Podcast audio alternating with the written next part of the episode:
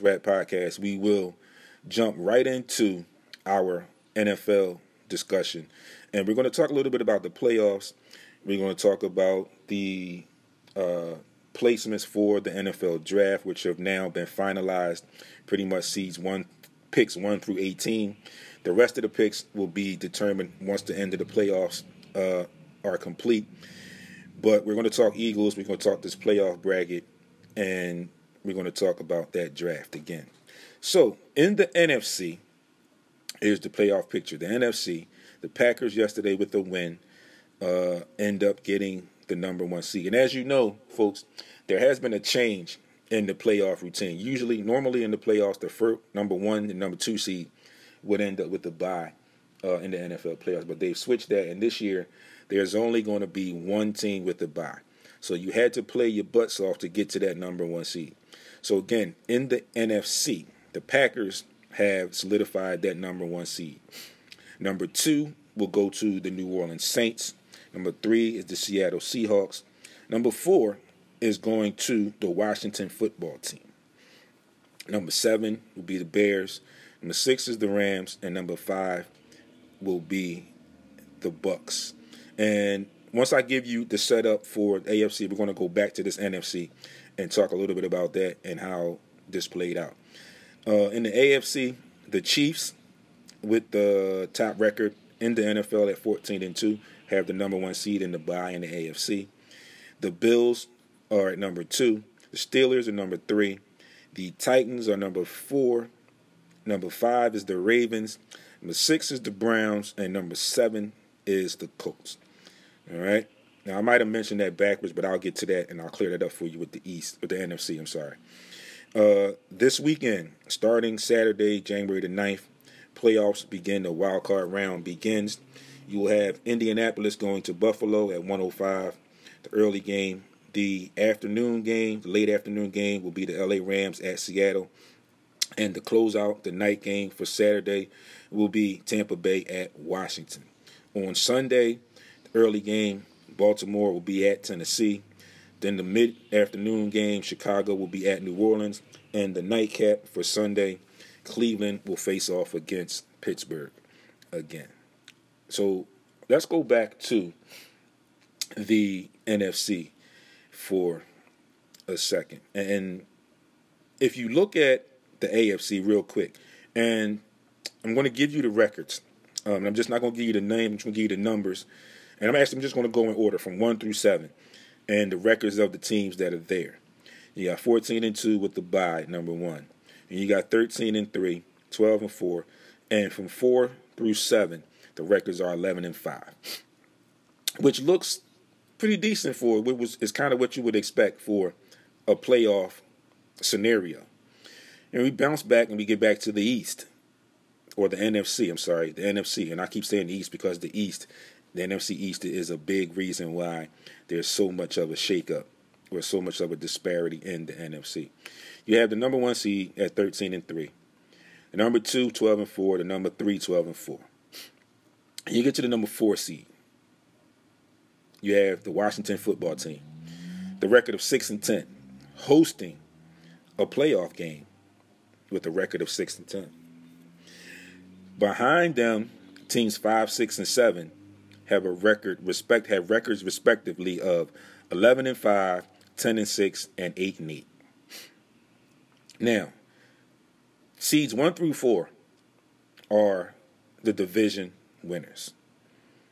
And number four is the Washington football team, who are the division winners for the NFC East, the lowly NFC East, where you now have, again, a team in the playoffs, the worst record of any team in the playoffs at 6 and 10.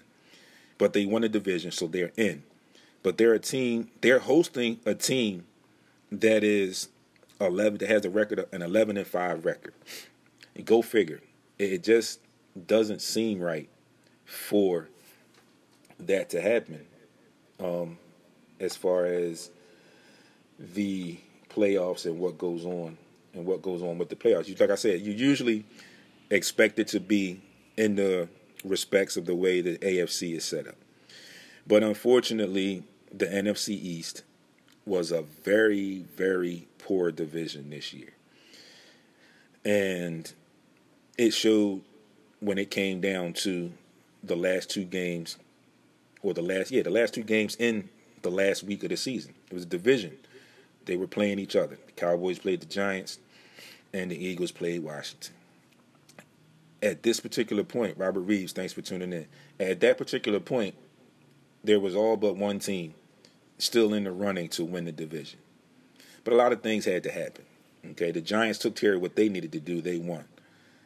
Yeah, the, the NFC East is an embarrassment, Rich. Every team does stink in that division. Like I said, you got the Washington football team at six and ten hosting an eleven and five Bucs team, who will probably beat them and just get them finished right away and get them out of the playoffs. So they're there, like I said, just because they won the division and they get that right because they won the division. Uh, so you look at the NFC and you see the disparity. It's not much disparity, but like I said, because the entire division was so bad, we knew and we talked about this for the last couple weeks. Somebody has to win the division, and somebody will make it to the playoffs with a subpar record. And thus we have it. Howie, thanks for checking in. And thus we have it, the Washington football team. Team with no name for that matter as well. Six and ten record, not a winning record, but because of the division, they win the division and they get in. And uh it's just really strange how that played out. You know, like I said, the division was extremely bad from the very beginning. It was bad the entire season. And I know there were injuries and other things involved and COVID and all of that. But for the most part, the division was just bad. Regardless of everything else that went on, the division was just bad. And it shows, and it showed yesterday. So that's where you stand in the NFC. And I just don't get it. You know, I think they may need to tweak the playoffs again uh, for the uh, NFL because I understand that they added a game and they wanted to have more games on Saturday and Sunday that first weekend of the playoffs. But again, like I said, you have a team that's six and ten hosting an eleven and five team in the playoffs. Lynch Mob, thanks for tuning in. Sorry the Eagles couldn't do what they were supposed to do for you guys yesterday, but right now it is what it is. And the NFC, well, again, they need to, I think they might need to tweak the playoffs again. And it's just weird. Like I said, it just looks weird because, again, like they normally do, the team that wins the division gets in the playoffs. Division is this bad, you might have to tweak that because, in all honesty, you really can't sit here and sell me and make me or force me to believe that a team six and ten should be in the playoffs and hosting a playoff game for that matter. And they are hosting a team that could very easily have been the number four seed if they didn't do the way they do and go by division winners getting the top four seeds. So I think they may need to tweak that. Kevin Wolf, thanks for tuning in. They they may need to tweak that a little bit again. And then you bounce over to the AFC. And the AFC is pretty much in order of what you would expect as a fan looking for the playoffs. Like I said, you got 14 and 2, 13 and 3, 12 and 4, and then the rest of the teams are 11 and 5. Those are teams that deserve to be in the playoffs and have a chance to win or fight for the Super Bowl and possibly win the Super Bowl. And I said, team at 6 and 4, 8 and 8 is still a stretch as well, but 6 and 10 and hosting the game is really really strange it's really disturbing a little bit for me, if you will. So, with that being said, those are the playoff seedings. That's how the playoffs are set. And of course, we will continue with our scores and things and such when we get into the playoffs. So, I'm going to get into the draft order. Now, there was talk last week about the draft order being set. but now it is officially set for the first 18 picks for the teams that did not make the playoffs. Again, team uh, selections 19 through 32 will be determined after the playoffs. Let's see here. Got my first comment or my second comment of the day. Dennis Lynch, he says the Eagles will pay for what you did to the Giants last night. That that was real bush league. Yeah, Lynch, I, I I have to just jump in real quick and talk about that. Like I was talking to Rock of the Morning Rush before he left out. I was watching that game and I had a small window of hope with Jalen Hurts playing. Then we look up, and it's the end of the fourth. Is going into the fourth quarter, early in the fourth quarter, and Jalen Jalen Hurts is, is sat down for Nate, Nate Sudfeld, which I, I didn't understand. At that point, I saw two plays. First play, he scrambled out, nothing was there. He threw it at at someone's feet. The next one, he tried to go deep, and it was picked off. At that point, I turned the TV off, turned the game off, started watching something else. It was like I, am done. I didn't need to see any more. Now, mind you, the, the red, the can we say Redskins, the Washington football team at that point they were 17-14, so they only scored three more points. They ended up winning 20 to 14. But nonetheless, what was the point of playing Nate Sudfeld at that particular point? Um, Nate, thanks for tuning in. Doug has been on record and said that he just wanted to get Sudfeld some playing time, see what he could do. At what point does that even matter now? Um, you, the game that you played last night, you were just completing the schedule, playing out the schedule. There was nothing in it for you. So, yeah, not to kick the field goal. Absolutely. You could have tied the game up and you decided to go for the touchdown. It's like fourth and five. You're in field goal range. You take the points. You know, like I said, although I know and you knew that there was nothing in it for you, but you still got to play football. It, it, made no sense to just give that away.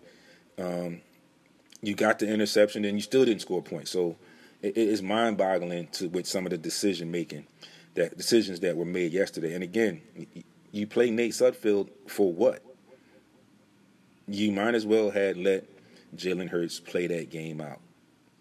Obviously, you're thinking about him being the possible starter next year. It depends on what happens in the offseason, and we're going to talk about that in a little bit. But I didn't really see a point in playing Nate Sudfeld the remainder of that game. For what reason? Like I said, Washington had everything to gain, everything to lose.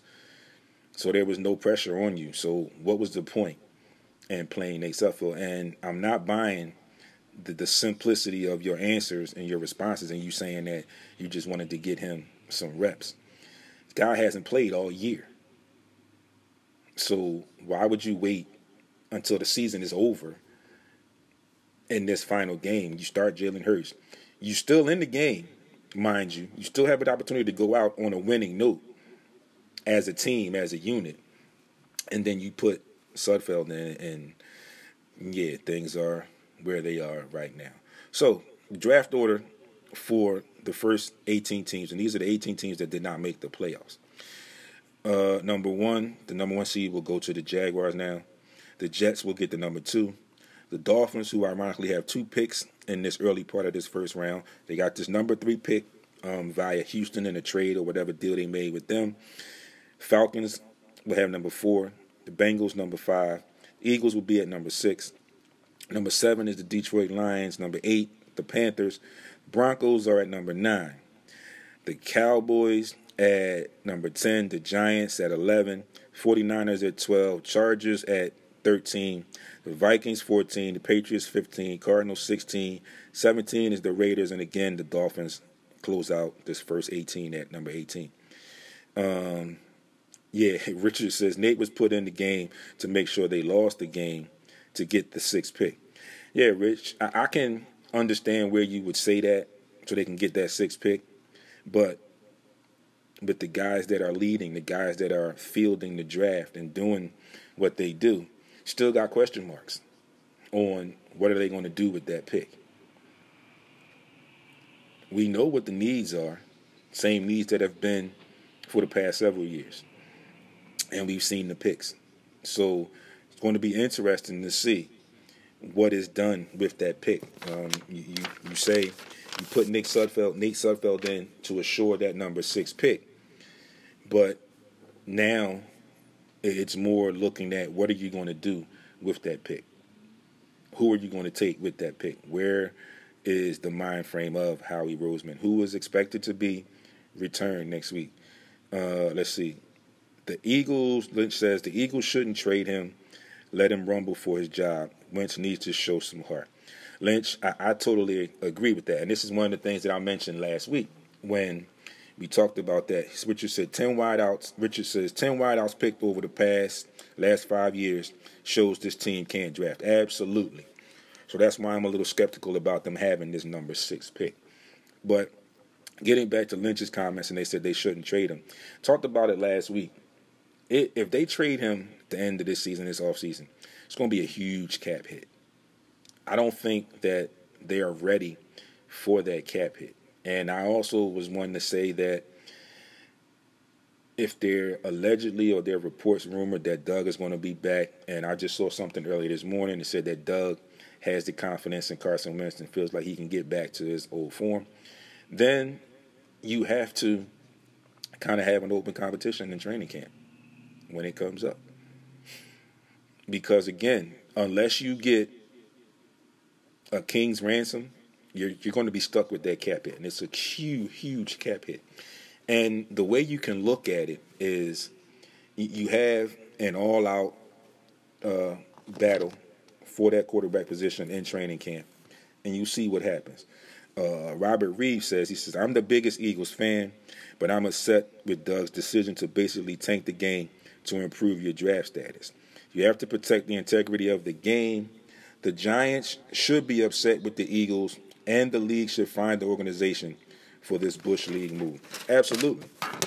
Um, again, I, I, don't understand the reasoning behind it. Um, your selections have been poor at best in the last several years.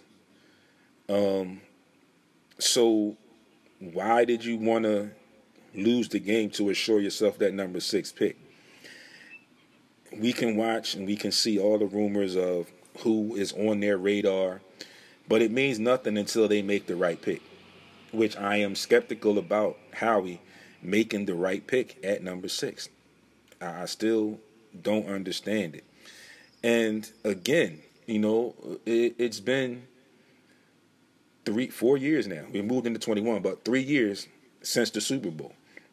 And they've gotten progressively worse since winning the Super Bowl. You could argue and you can discuss and you can say injuries were a big part of it. Yeah, they did hit, get the injury, get hit by the injury bug pretty bad the last couple years. But after the Super Bowl, and this was expected, some coaches were going to be looked at to take on other jobs, head coaching jobs or other positions, and that happened. Then you have to pick it up. I really think that Doug Pederson needs to. Brad, thanks for tuning in, cuz I really think that Doug needs to think more wholeheartedly and more sincerely about hiring an offensive coordinator to handle the majority of the play calling because he he's gotten to be very very predictable and you know i just think with the organization and the way that they have been run over the past few years and the type of owner that jeffrey lurie is i think that this next coming season 21 22 the next season is going to be the make or break for doug and howie since there's been reports that they both will be retained so if they don't make good on this upcoming season, then I think they will part ways with them.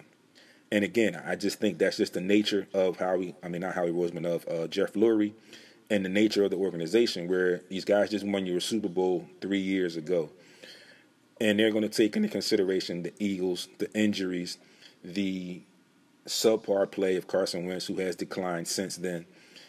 And I think they're going to try and fix it internally and then they'll move on from there if it doesn't work out um, this off season.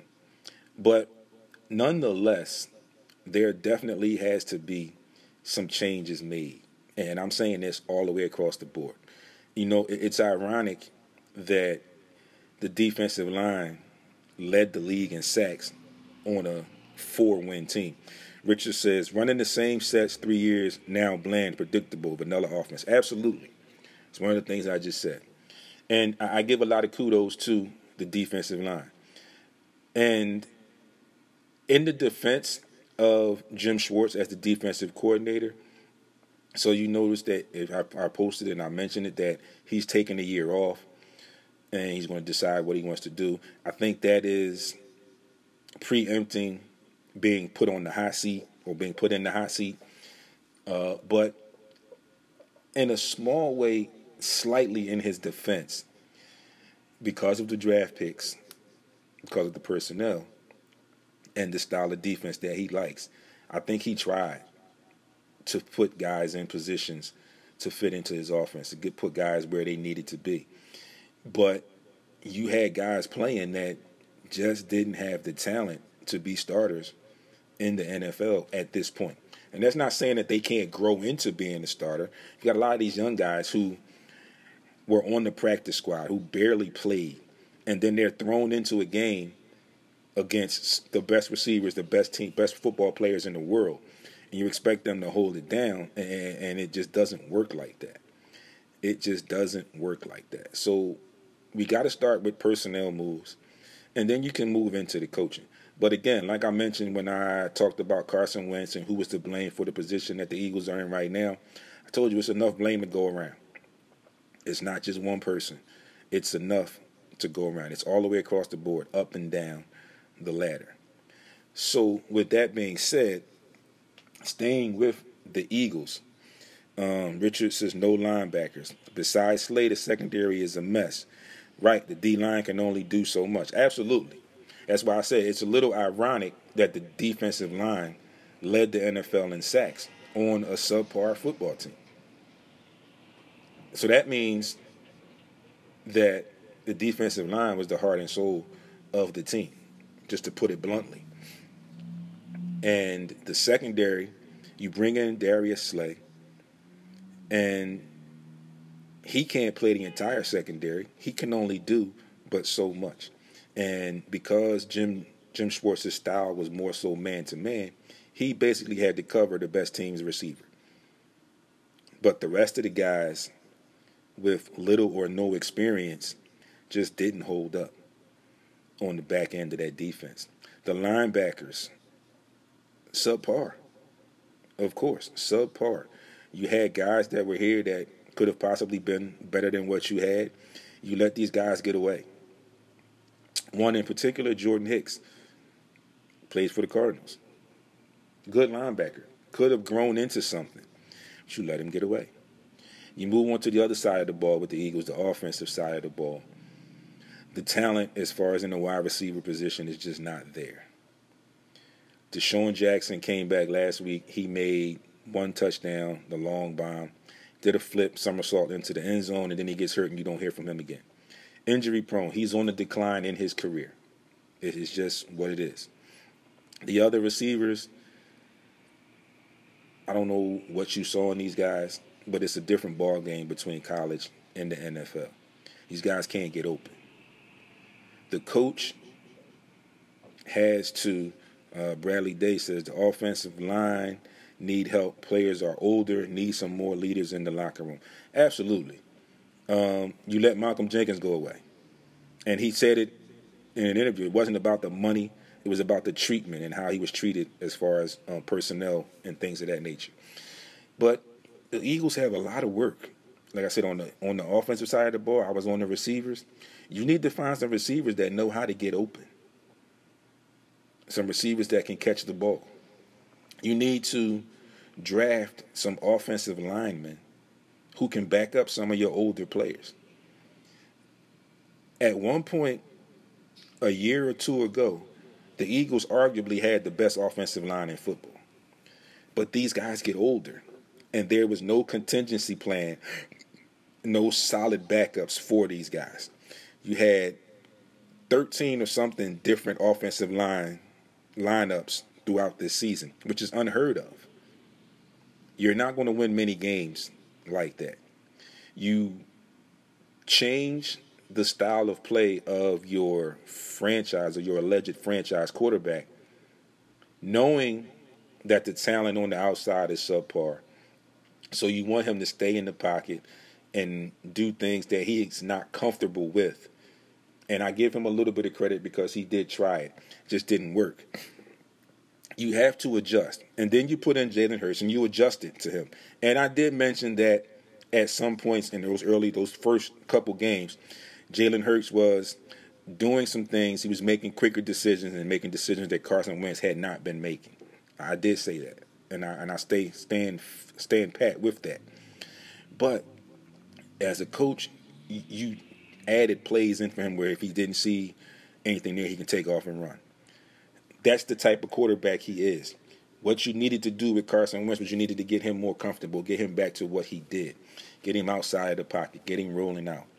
And people are going to say the last two years, excluding this past very past season, he got the team into the playoffs with subpar talent on the outside.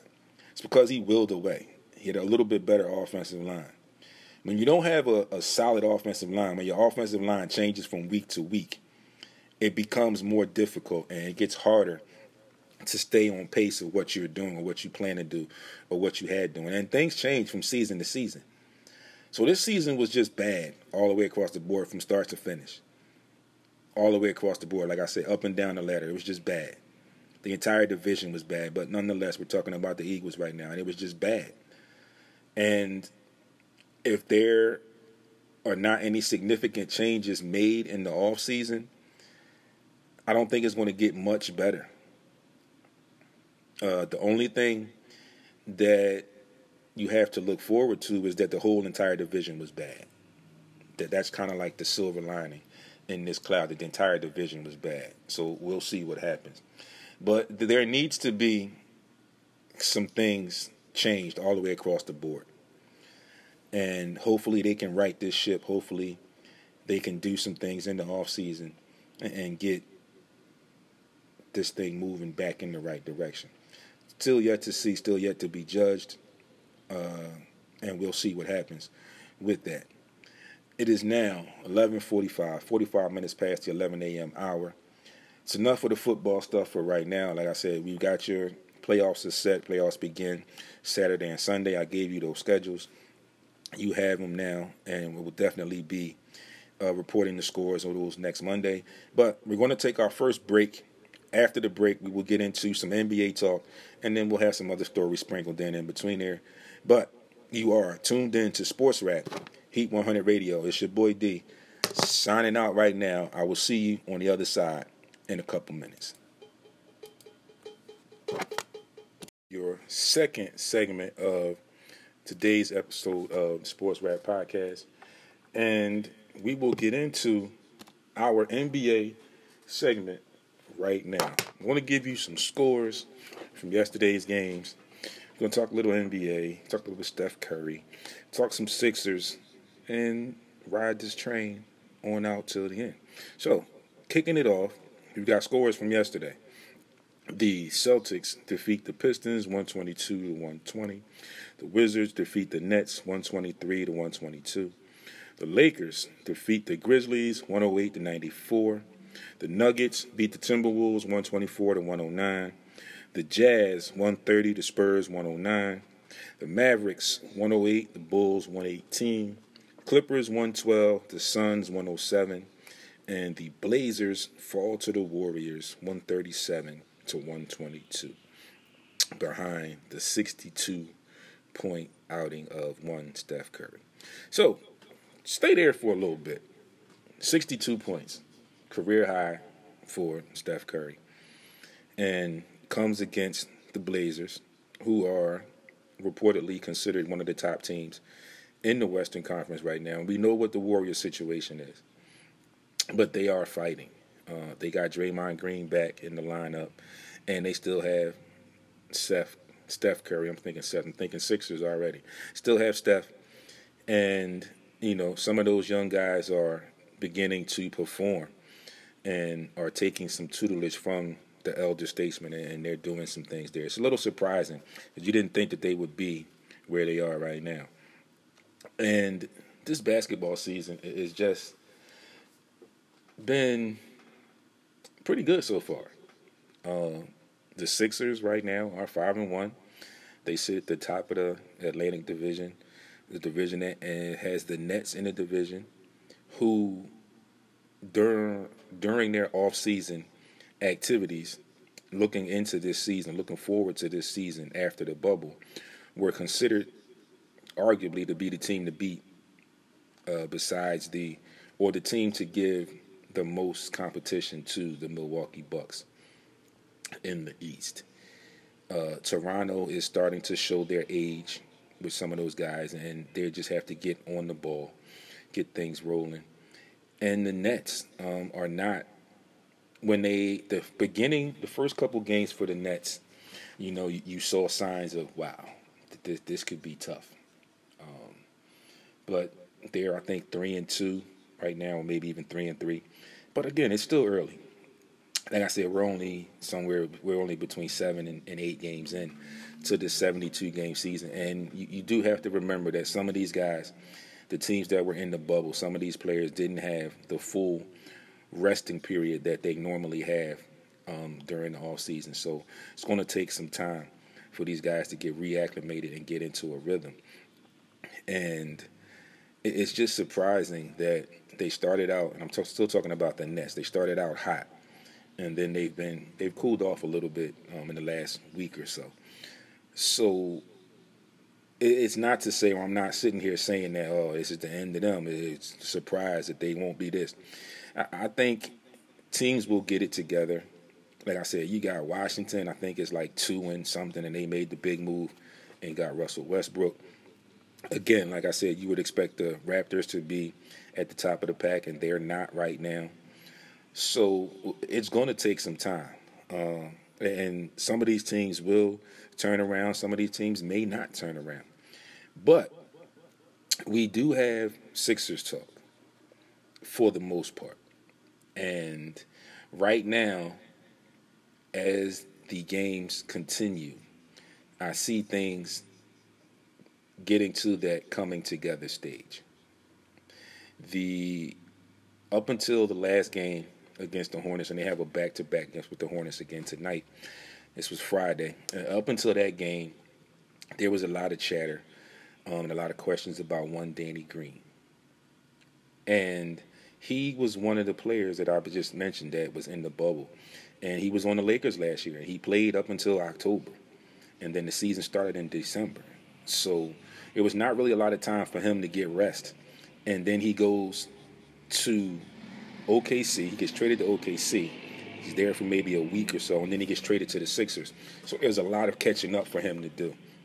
Um, if you will, for lack of a better phrase, he could kind of say he had a little bit of a breakout game against the Hornets, where he got into a rhythm early, and he hit the shots that we normally know or we normally expect him to hit. Uh, so he's growing. He's getting into a rhythm now. You also saw the last two or three games what you expected from Seth Curry. Uh, I talked to someone and I mentioned that he was an upgrade, a slight upgrade on JJ Redick. And people that probably say, well, Jay's dead. I'm not discrediting what JJ Redick did when he was here. It was great having him here. Unfortunately, things got into the financial situation and they didn't keep him, they didn't retain him. But that's a whole different story. But you bring in a guy like Seth Curry. And the reason I say he's a slight upgrade of uh, JJ Redick is he's not really a liability on the defensive end.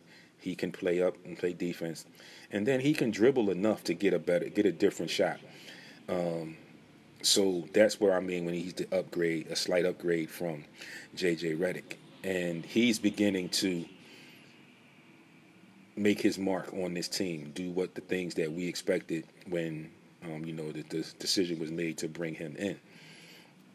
So, also, we talked a little bit about Tobias Harris. There were still questions. Um, his last two games were pretty good. So, maybe um, there's some accountability going on, there's some talk going on with the coaches and the coaching staff. and the head coach, and things are getting starting to look a little bit better. I mean, we'll definitely get agreed tonight with the third game. Well, not the third game, but with another game tonight to see where he is, see if he continues on this little two game stretch that he's on. Two two pretty good games from him. Uh, again, I was a little surprised at the one move um, against Charlotte where he drove to the basket and let out a ferocious, ferocious dunk. And again, like I said, it's still early in the season. So you're getting signs from the Sixers that you expected when you saw this roster being put together on paper. And I think the the leadership roles of Danny Green and Dwight Howard are beginning to come into play and it's beginning to show. Uh, Dwight Howard again after the game was out on the court with some of the young players, trying to coach them up, trying to get them acclimated to the speed and the nuances of the NBA game and some of the things that they want to do as an organization within their new system. So I think that's great.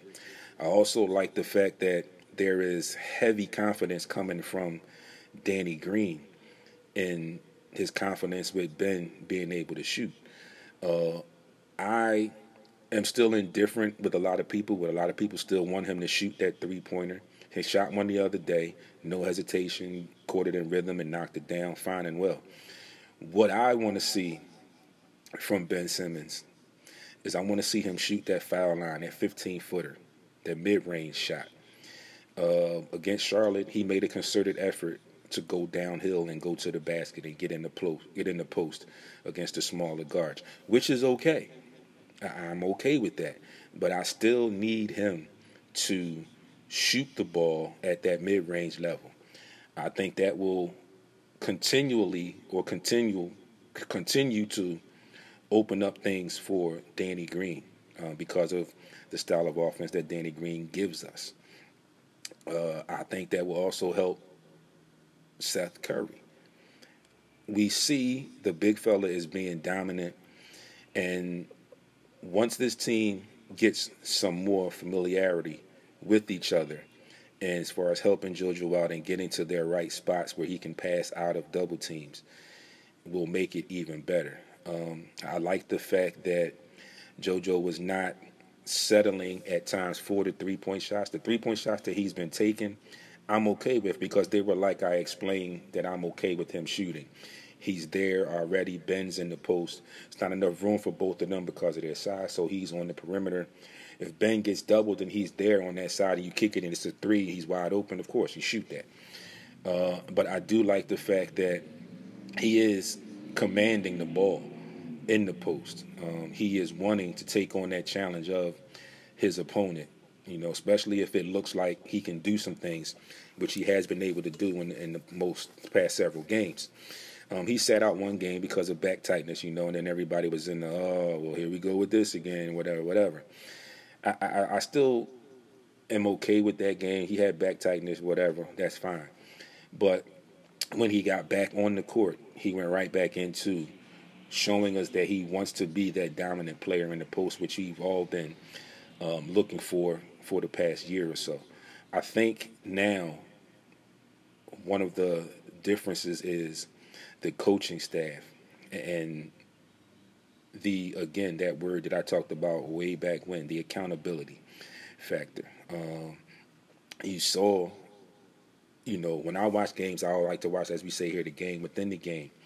I saw Doc coaching in the game. I saw Doc um, yelling and getting on some players, including Ben and Joel um, and Shake, the guys that he feels are key players in this new or on this new team.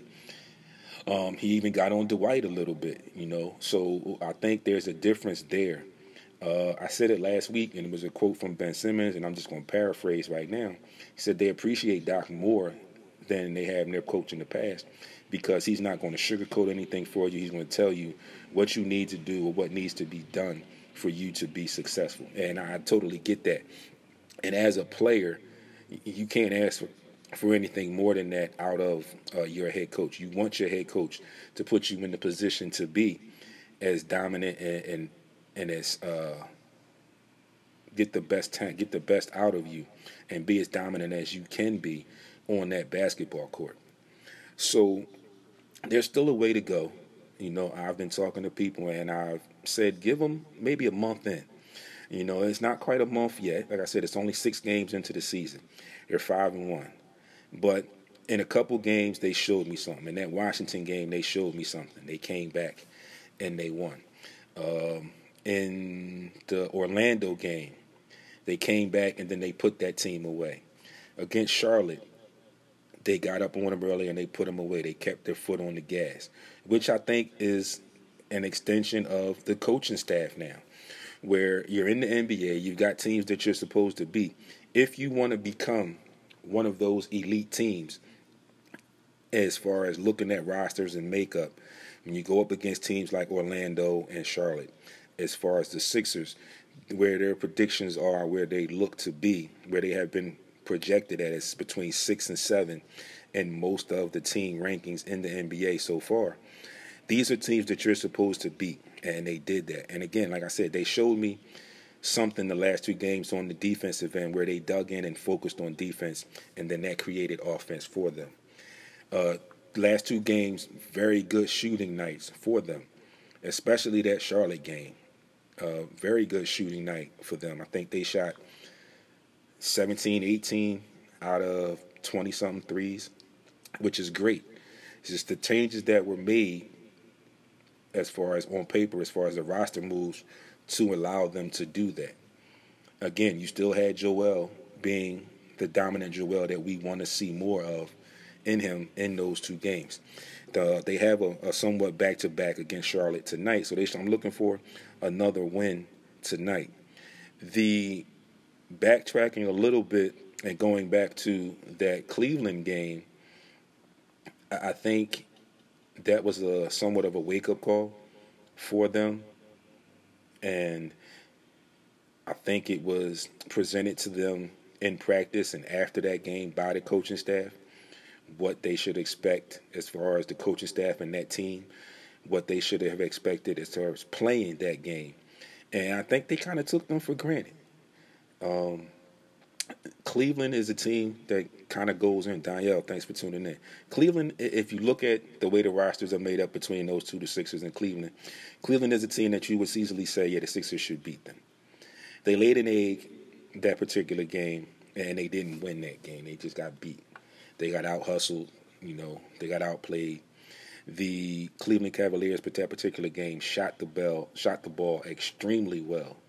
And again, Joel did not play. So there was an advantage for um, Cleveland as far as getting to the basket and finishing around the rim and then opening up shots that they just knocked down open shots. So it was a very good night for them coming off of a back back to back, the second game of a back to back for Cleveland. But it was just an all around better game. They were just more prepared for that. And again, like I said, they had nothing to lose. Looking at the roster makeup, it's like, oh, well, they the Sixers looked at it like, oh, this is a team we should just go in and beat. And you know, you, you got young players on that Cleveland team, hungry, feisty. Uh, the only difference is I, I, see that there will be, or I feel that there will be a bigger, a huge difference when they play again when Joel Embiid plays. Um, he gives Andre Drummond problems, and Andre Drummond didn't have those problems that particular night. He got to play a lot more free. So I think things will change the next time they play with Joel on the court for the Sixers. But that was just a game, and I just talked. That's their only loss so far. But I just chalked it up as them taking that team for granted, not being totally focused and prepared for them, and they just lost it. You know, and then, and then they turned the ball over. So again, that just shows me that they took that team for granted, and they felt like because they were the superior team as far as talent wise on paper, that it should have just been easy, and they saw that it wasn't.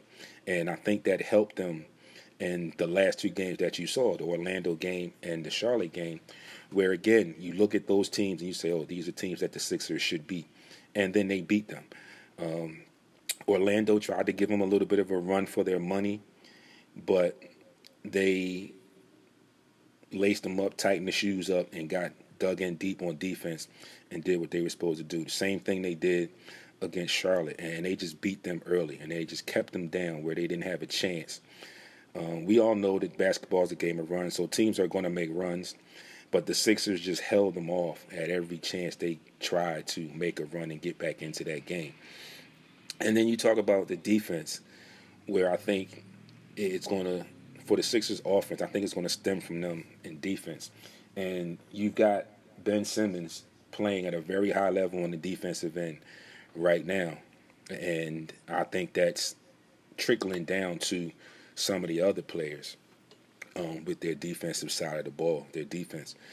And I think that it's very early, but I think that may, Harry Scruggs, thanks for tuning in. I think that may become um, the identity of this team is their defense. Because we all know defense brings offense or defense turns into offense.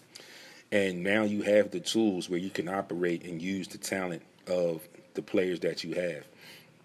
And it's going to take a little bit, like I keep telling people, it's going to take a little bit. It's not going to happen overnight. But I think they will get it together, and I think they will be somewhere near the top of the East. Uh, the last two predictions I've seen, or the last two projections I've seen, had them six and seven. Happy New Year to you too, Harry. Thanks. I, see them going, see them being six, seven, maybe even five. I think once it all comes together, they can improve on that and be in that three, four, five range in the East. And it's going to take some work. But again, I think that this coaching staff is a little bit different than the previous coaching staff. The pieces that were added are being put in the right places to succeed. Um, I was just talking to someone the other day about Shake Milton. And one of the things I mentioned was I think now with Doc Rivers here, he has found the correct role for Shake Milton, where he can come off the bench, he can come in and do what he does, score the ball. You know, and don't get me wrong, Shake's not a bad player. And last year, I just felt like he was not ready to be the starter on a team at the level where the Sixers were, or where they were projected to be. But I think now he has a definite role, and he knows that he'll be on the court late in games, so he has nothing to overthink um, when he goes out and plays. Uh, Danny Green is taking it in stride. Um, he's still being that leader, and I'm going to talk a little bit about how he's being a leader and some of the things that he says about Ben Simmons. And on this team, you got Seth Curry, who once I said last week, I felt like he needed to assert himself a little bit more in different stages of the offense, um, different stages of the game, and he has done that in the last several games. So I think it, it will come together. Like I said, I don't think. I know it will come together. But you got to give this team maybe a month or so. And we haven't really played any other really good teams as of yet. So that's when I think we'll see where we are, or we'll get a chance to kind of try and read where we are when we get to play some of these better teams in the uh, NBA. So continuing here, and we talked about, or I talked about the leadership roles of the veterans, Dwight Howard and uh, Danny Green, who were teammates last year on the Lakers, won the title last year. Danny Green's third title, Dwight Howard's first. But the leadership role and the confidence and what they see in practice, because we're not in practice, we don't know what they see. But the confidence and the leadership roles that they're taking on it is something that was missing from the Sixers as far as player personnel um, the past several years. I don't know if that was the case where they thought Al Horford could have helped with that last year, but the bottom line was it could have probably worked. But then again, spacing and all of that, it didn't work. And then you had that ridiculous contract that Daryl Morey came in and got rid of almost immediately. So we kudos to him for that. But Danny Green still has confidence in, in Ben. Um, shooting the ball. And like I said last week, I see all the videos of him in training or in practice and shooting the ball consistently and knocking them down. But then it gets to the game and then he doesn't continue it in the real game where we were live um, sessions. Again, I think I don't feel that he needs to be shooting the three at an uh, at an awful rate. Um, I think he needs to begin to shoot that mid range jump shot. like I said, I'm okay with him having or being determined and having that concerted effort like he had against Charlotte, where I'm going to just go to the basket. I'm going to play downhill. When I get the smaller guards on you, I'm going to post up and do what I need to do in the post. I'm okay with that.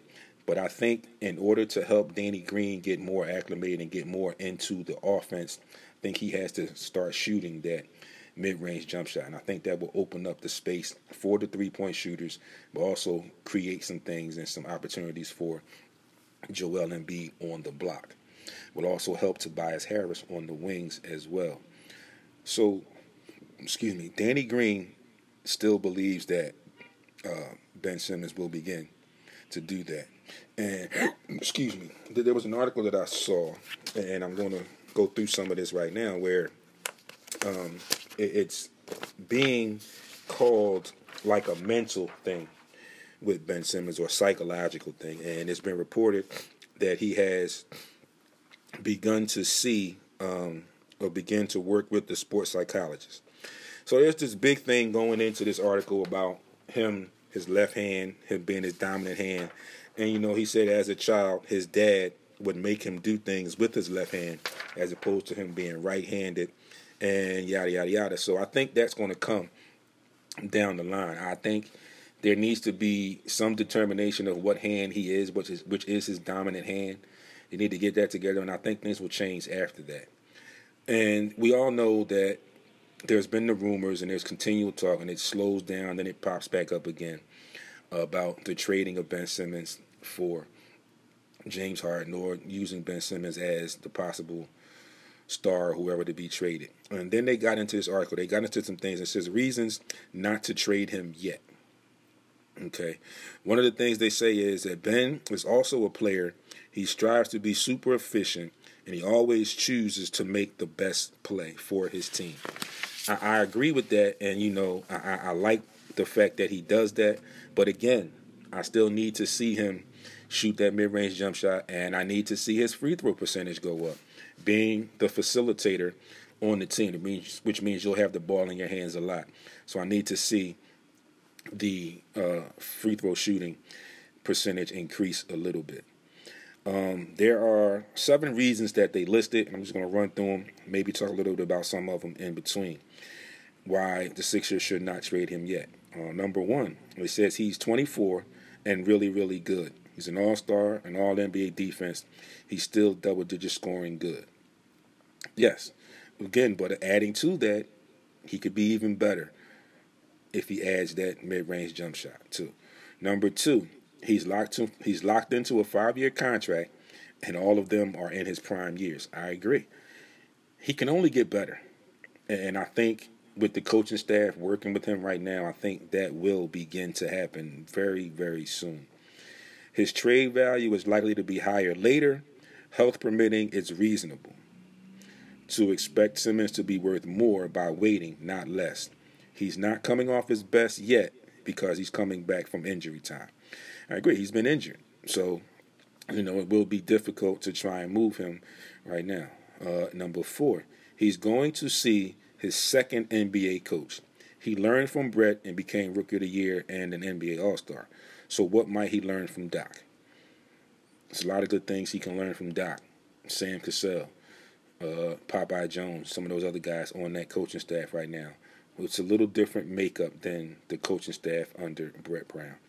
He's seeing a sports psychologist, so he acknowledges the lack of shooting is a problem. So that's another reason he understands that his lack of shooting is somewhat a problem, and he's doing he's beginning to take the steps to try and rectify that. Um, Six, Joel Embiid has openly stated he would love to stay in Philly his entire career with Ben Simmons.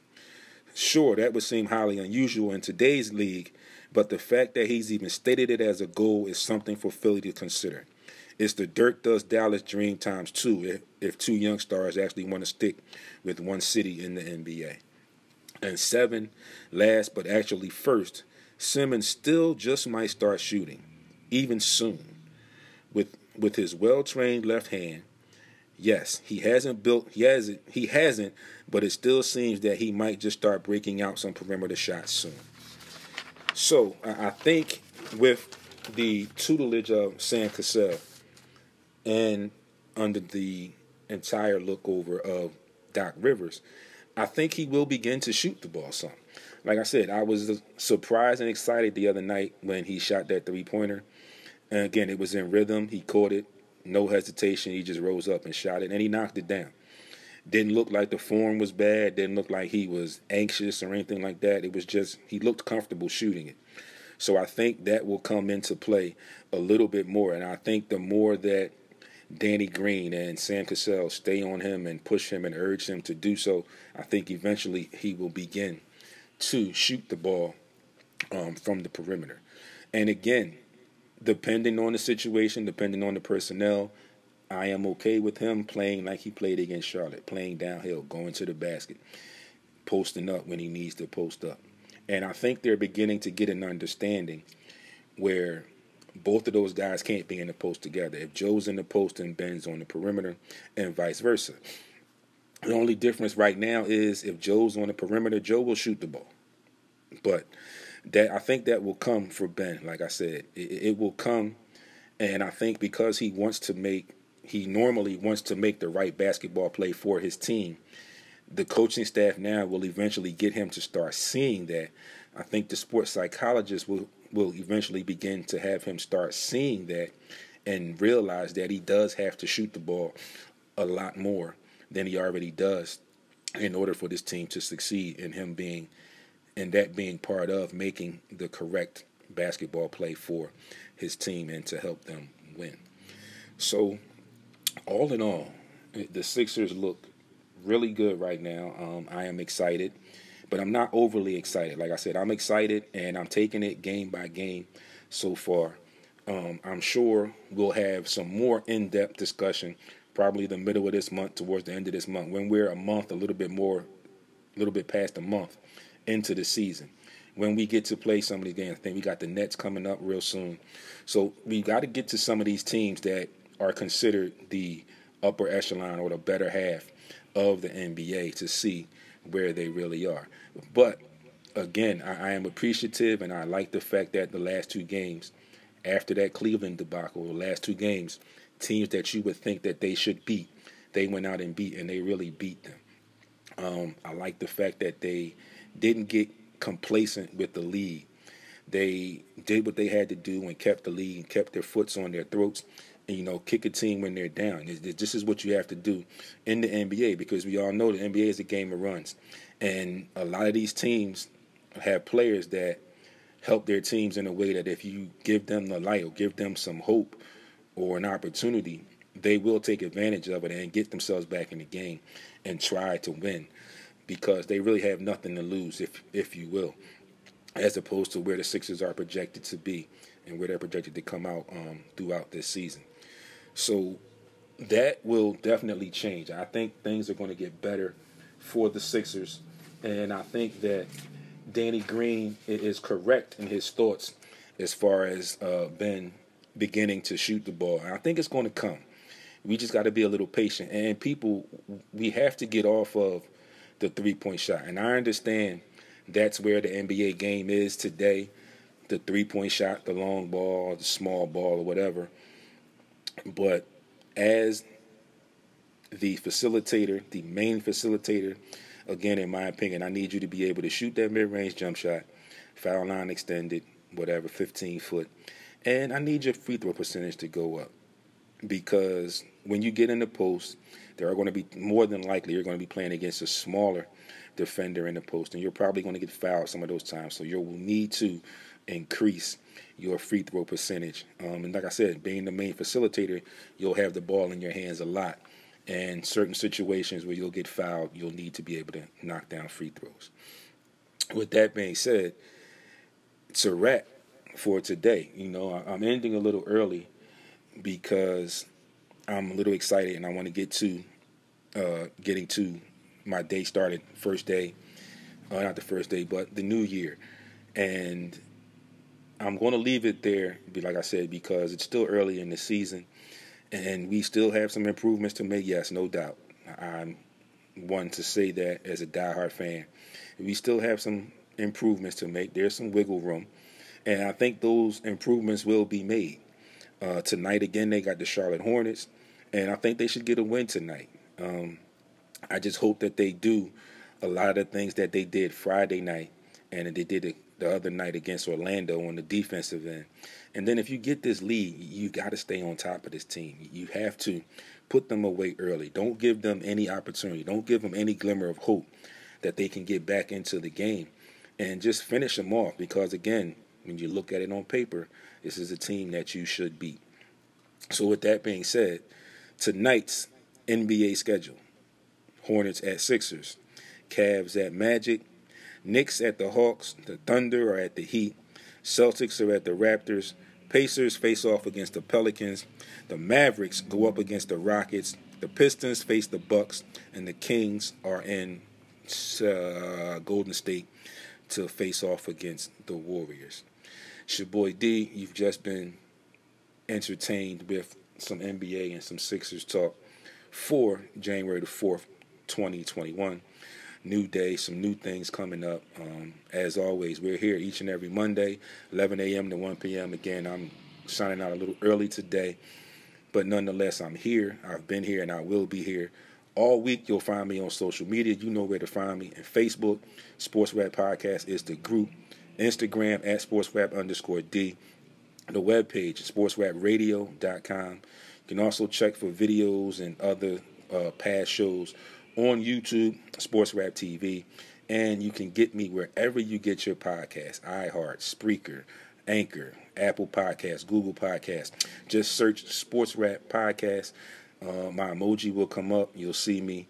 It looks just like me. And just click on that, subscribe to it, tune in, let me know what you think. And if there's anything you want me to discuss, please feel free to note it, note it in the group uh, on the comments on some of my posts or send me messages through the group. Let us know what you want us to talk about and tell us know how we're doing.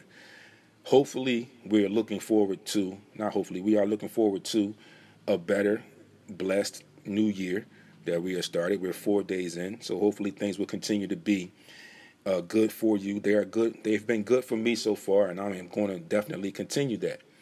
With that being said, it's your boy Sports Rap D signing out for today. I will see you all week on social media and right back here next week, 11 a.m. Heat 100 Radio for the Sports Rap Podcast. Peace.